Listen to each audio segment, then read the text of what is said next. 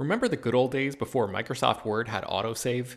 You'd type up some important document and then your computer would freeze and you'd lose hours of work just because you forgot to hit save? Well, that's what it's like going online without ExpressVPN. Every time you're connected to an unencrypted network, whether it's in an airport, a hotel, a cafe, or anywhere, your online data is not secure. Any person on that same network who knows what they're doing can gain access to your personal data bank logins, credit card details, passwords, all the stuff you don't want people seeing. Unfortunately, hacking has become much easier than it used to be. People don't even have to be exceptionally skilled to do it, and there's a lot of money to be made by selling your information on the dark web. ExpressVPN stops hackers from stealing your data by creating a secure, encrypted tunnel between your device and the internet.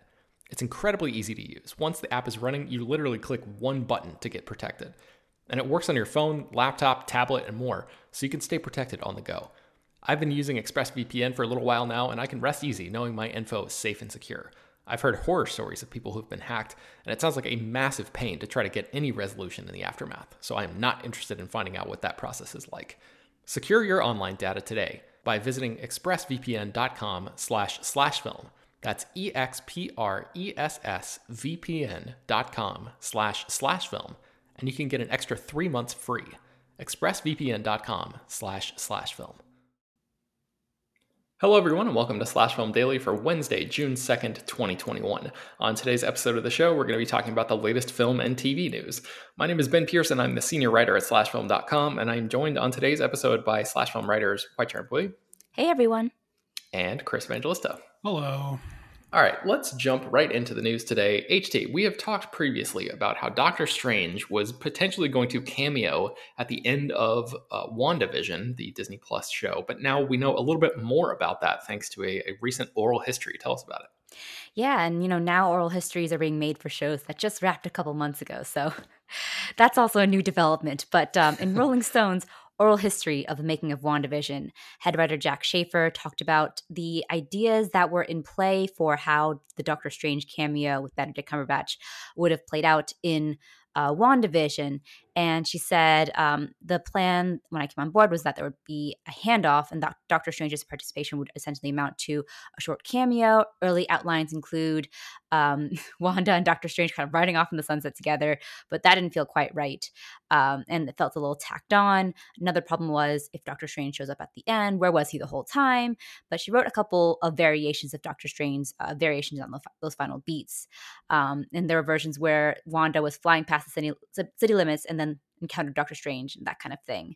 One other idea that she had was that the Sorcerer Supreme himself would appear in one of the fictional commercials that showed up every episode. Um, that Kevin Feige had confirmed were originally intended to build up to Doctor Strange's appearance, but you know, now that his appearance was scrapped, it just kind of was a fun little subliminal thing. But one of her ideas was that in the Nexus commercial in episode seven, it would be a blink and you miss it cameo, a quick image of Doctor Strange as the pharmacist in the background. Uh, she was very inspired by Fight Club when Brad, Brad Pitt's character is on the TV in the hotel um, where if you're looking closely, you see it for just a second. And we're like, the Nexus commercial is her subconscious. So that's something that was one of the ideas for how Doctor Strange's cameo would have uh, played out. Did you happen to finish WandaVision HT? I know you sort of Yeah, I did. I think okay. I think I had a, we had a whole conversation about how my the ending was a, a little disappointing for me.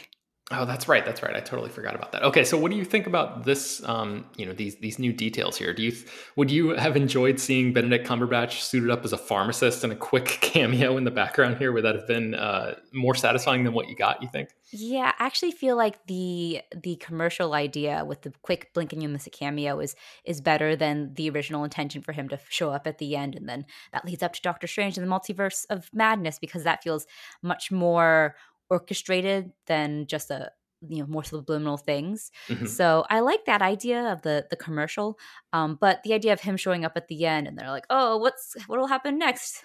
Find out in doctor strange in the multiverse of madness uh, would have just felt very gimmicky and would have taken away even further from the ending which i already feel was very rushed and kind of um didn't stick the landing as it could have Yeah, I, I, like the part where she talks about how if Doctor Strange just shows up at the end, where was he this whole time? And that, yeah. that's a question that I think a lot of people have been asking about a lot of stuff in the Marvel Cinematic Universe, you know, as it's existed thus far, and probably will continue to ask those questions. And and um, you know, filmmakers and creators and showrunners and people of that sort will have to sort of contend with that as a major thing as this universe continues to expand and get bigger.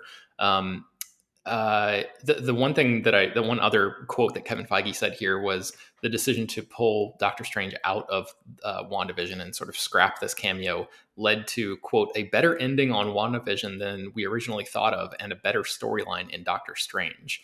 So that makes it seem sort of like they had to rewrite uh, Doctor Strange in the Multiverse of Madness, uh, at least to some degree. So maybe you know the the original plan for that movie was for him to uh, be sucked into the world of WandaVision at the very end or something like that. So um, now uh, Feige says it's a better storyline. So I guess um, maybe somebody will be able to ask him, you know, what those earlier intentions were uh, as the press tour for for that movie rolls out um, at some point next year. But um, all right, let's move on to our next story here, which involves uh, Mare of Easttown season two. Is a season two possible? Chris, what's going on with that? Uh, this is one of those things where it's it's never say never, but it probably won't happen. Um, so Mare of Easttown just ended, uh, and this has been billed as a limited series from the beginning, you know, a one and done series. But HBO sort of did that before with Big Little Lies. The first season was called a limited series, and then they were like, you know what, we're doing a second season, and everyone agreed that second season was bad. But uh, so you know, you might be wondering, oh, is that going to happen with Mare of Easttown? So Brad Ingelsby, who created the series, uh, was asked that, and he replied, "It was written as a limited series, and it ends. There's no more mystery to be solved." Uh, and then he goes on to say, "If there was a world where we were convinced." That this is a continuation of the story that honors the first chapter and does things an audience will appreciate, then maybe. But as of right now, I have no idea what that could be. So in other words, he's saying, you know, never say never. Maybe if they think of a really great story, they'll do a second season. But right now, there are no plans for that. So did you finish Mare of Easttown, Chris? I did. What did you think about the ending? Uh, I guess I was, without spoiling it, if you can. I liked it, and I I am actually a okay with this being, oh, you know, a one and done thing. I feel like it's okay to let things end, and I feel like uh, we as like a, a culture of entertainment consumers have gotten into this weird rut where everything has to be like world building and a franchise and lore and like everything has to be the first chapter in something. And it's like i'm i'm fine with like a, a complete story. Like not everything needs to keep going. It's okay mm-hmm. to let things end. And i'm i'm perfectly okay with how this wrapped up. And i you know i you know i don't think it needs a second season. Yeah i'm kind of right there with you. And i, I feel like the idea of bringing these characters back for a second season would um, I guess you could maybe explore a little bit more of Mare's growth in the wake of the sort of revelations that happen near the end of the season. But, um, you know, a lot of uh, the first season of the show was about her character specifically encountering some pretty horrific stuff and like going through some some deep family traumas and to um to bring the show back for a second season sort of implies to me that that the Mare character and maybe some of the other supporting characters in the show will just be put through the ringer a little bit more and something about that kind of feels almost cruel to me given given how um, you know the, the series wraps up like the idea of just throwing them back into the deep end after they you know maybe just grabbed a a um, uh, a lifesaver or something if you want to like stretch the metaphor so uh, yeah i don't know I, I, guess we'll have to see how this goes but uh, HT, did you happen to watch Mare of? I have not. I'm behind on almost every true crime or crime series that there is. I still haven't even listened to Serial, so that's how far behind I'm on things. oh no, that was like what 2014 or something. a while ago, so I'm just very behind on these things. My only wish is that there is is a second season, which I'm sure um, no one wants. That the subtitle be "Murder Most Mare." Oh yes, yes. All right. Well, uh, I, I, look forward to hearing what you think about Mare of Easttown season one sometime in uh, I don't know twenty twenty seven at this rate. yeah, exactly. All right. Uh, so let's get to our next story, which involves um, Quentin Tarantino and his novel of, of uh, Once Upon a Time in Hollywood. He recently appeared on a podcast and gave some people uh, some more information about that book. HT, what do we know? Yeah, so uh, Quentin Tarantino's Once Upon a Time in Hollywood novelization is coming out this June. And he gave a couple more details, spoke about how uh, it's going to be more than just a few extra scenes as it was billed as uh, back when the novelization was first announced, but more like a complete rethinking of the film, quote unquote. And he talks about how they're based on the writings that he was doing in the five years leading up to making uh, Once Upon a Time in Hollywood, how he was fleshing out, the, working out the characters, learning about the characters, learning about this world. And those, the writing that he did over those five years uh, basically turned into this novel. He retold the story as a novel, and he described the novel as an unwieldy version of the movie. And um, part of that unwieldy version is uh, learning more about uh, Brad Pitt's character, Cliff Booth, the morally ambiguous stuntman who is the best bro of Leonardo DiCaprio's fading star, Rick Dalton, and um, who may or may not have killed his wife. We don't know. but um, that I feel like the whole the enigma of that was sort of the whole appeal of his character, part of part of what made um, gave that sort of weird fairy tale aspect of once, upon a time in Hollywood, but Tarantino said that the book will go deeper into Cliff Booth's past. Uh, it will go back in time to tell you about Cliff at this point in time, um, and quote, and then you go further on with the normal run of the story, and then there's another chapter that goes back in time and tells you about Cliff's past. And every isolated chapter that's just about Cliff's past is like a weird little pulp novel unto itself, starring Cliff, which sounds like a really interesting pitch, a little pulp novel starring Brad Pitt's character. But um, yeah, I don't I don't know how I feel about just kind of fleshing out who this character is. I feel like he already was such a an interesting pop of a character as he was. So uh, I have to find know um, what you uh, both of you guys think about Chris um, and Ben. Yeah, Chris, you go ahead. What do you think? Uh, I'm I'm interested in this just because it feels somewhat different because I don't know because like I usually agree with that. This character was fine, and you know we don't need the backstory. But I got to admit, I just love Once Upon a Time in Hollywood so much that I'm I'm just really curious to see how different the book is than the film. I think that's really what I'm I'm curious about the most to see how much because you know a novel is not the same thing as a screenplay, and you know I I've never uh, and you know none of us have read you know a, a novel by Quentin Tarantino because he hasn't written one before, or if he has, he hasn't released it. So I'm just really curious to see how this you know how his voice comes through in book form versus you know a screenplay.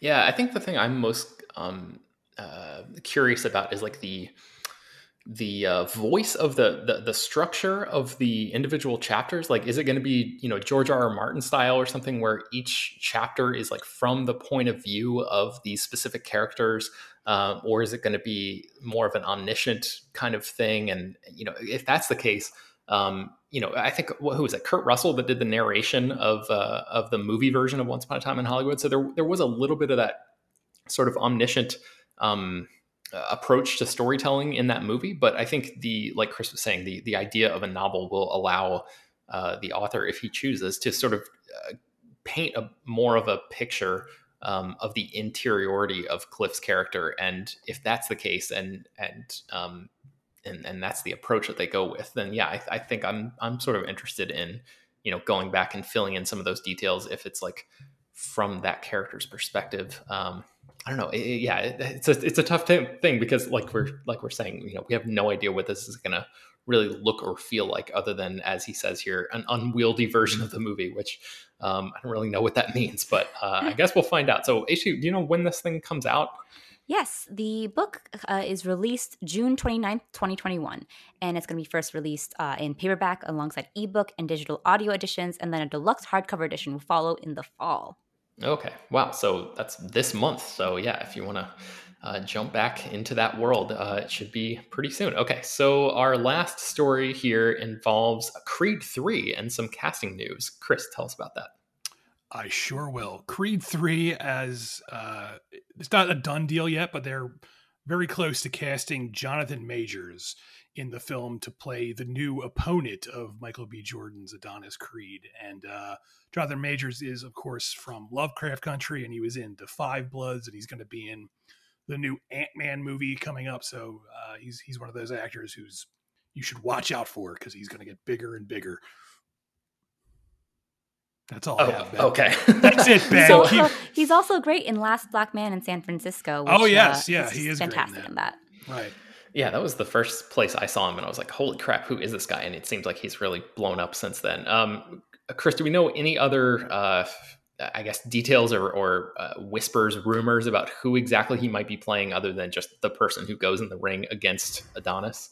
No, there's nothing out there. There's a lot of like fan speculation that he's going to play like Clubber Lang, that's Mr. T's character, the son of that character. But Mm. I really hope they don't do that because, for one thing, they already did, you know, the son of a guy thing. They did that with Creed 2, where it's the son of Ivan Drago. And if they're just going to have him. If they're gonna have him like fight the sons of all of Rocky's opponents, it's gonna get real old real fast. So Yeah, I'm I'm really hoping they're not gonna do that because that just seems like a really lazy idea. There was a really interesting fan theory that you put on the Slack, Chris. Uh yes, I don't have it in front of me, but it, someone mentioned that um a better idea would be for Adonis to fight one of uh Apollo Creed's other sons because in the other Rocky movies, you know, uh, Adonis is is Apollo's illegitimate son. He's from an affair he had, whereas uh Apollo Creed also had sons with his wife. So and we haven't actually seen them in in the, in the Creed franchise. Like, there's no real mention of them. So Hmm. that would actually be a really interesting twist to have like the two sons of Apollo Creed fighting each other. I really like that idea. I hope that comes true. But that again is just a theory. yeah. And Michael B. Jordan is directing Creed three, right? Yes, he is. Okay, yeah, so I'm excited about that. Um, man, yeah, Jonathan Majors is just great. So like, this is just, it sounds like good news all around. I mean, even though we don't have specifics about that character, um, it's just great to see him, you know, getting these huge sort of high profile roles here. And uh, yeah, like you mentioned, he's got the the friggin' Ant Man and the Wasp Quantumania role coming up. So yeah, I think people are going to be seeing a lot of him. If you don't know his name, if he's not a, a household name yet, uh, it seems like it's only a matter of time. So, um, all right, I think that's going to bring us to the end of today's episode of Slash Film Daily. I think as of right now, fingers crossed, we're planning to do a water cooler episode this coming Friday. I know we we missed one last week. Um, but uh, that's the plan as it stands right now. You can find more about all these stories that we mentioned on today's show at slashfilm.com and linked inside the show notes of this episode. Slash Film Daily is published every weekday, bringing you the most exciting news from the world of movies and TV, as well as deeper dives into the great features you can find on the site. You can subscribe to the show on Google, Apple, uh, Overcast, Spotify, all of the popular podcast apps, and send your feedback, questions, comments, concerns, and mailbag topics to us at peter at slashfilm.com. Make sure to leave your name and general geographic location in case we mention your email on the air. Don't forget to rate and review the show on Apple Podcasts. Tell your friends, spread the word. Thank you all for listening, and we will talk to you tomorrow. This is the story of the one. As head of maintenance at a concert hall, he knows the show must always go on. That's why he works behind the scenes, ensuring every light is working, the HVAC is humming, and his facility shines. With Grainger's supplies and solutions for every challenge he faces, plus 24 7 customer support, his venue never misses a beat. Call click grainger.com or just stop by. Granger, for the ones who get it done.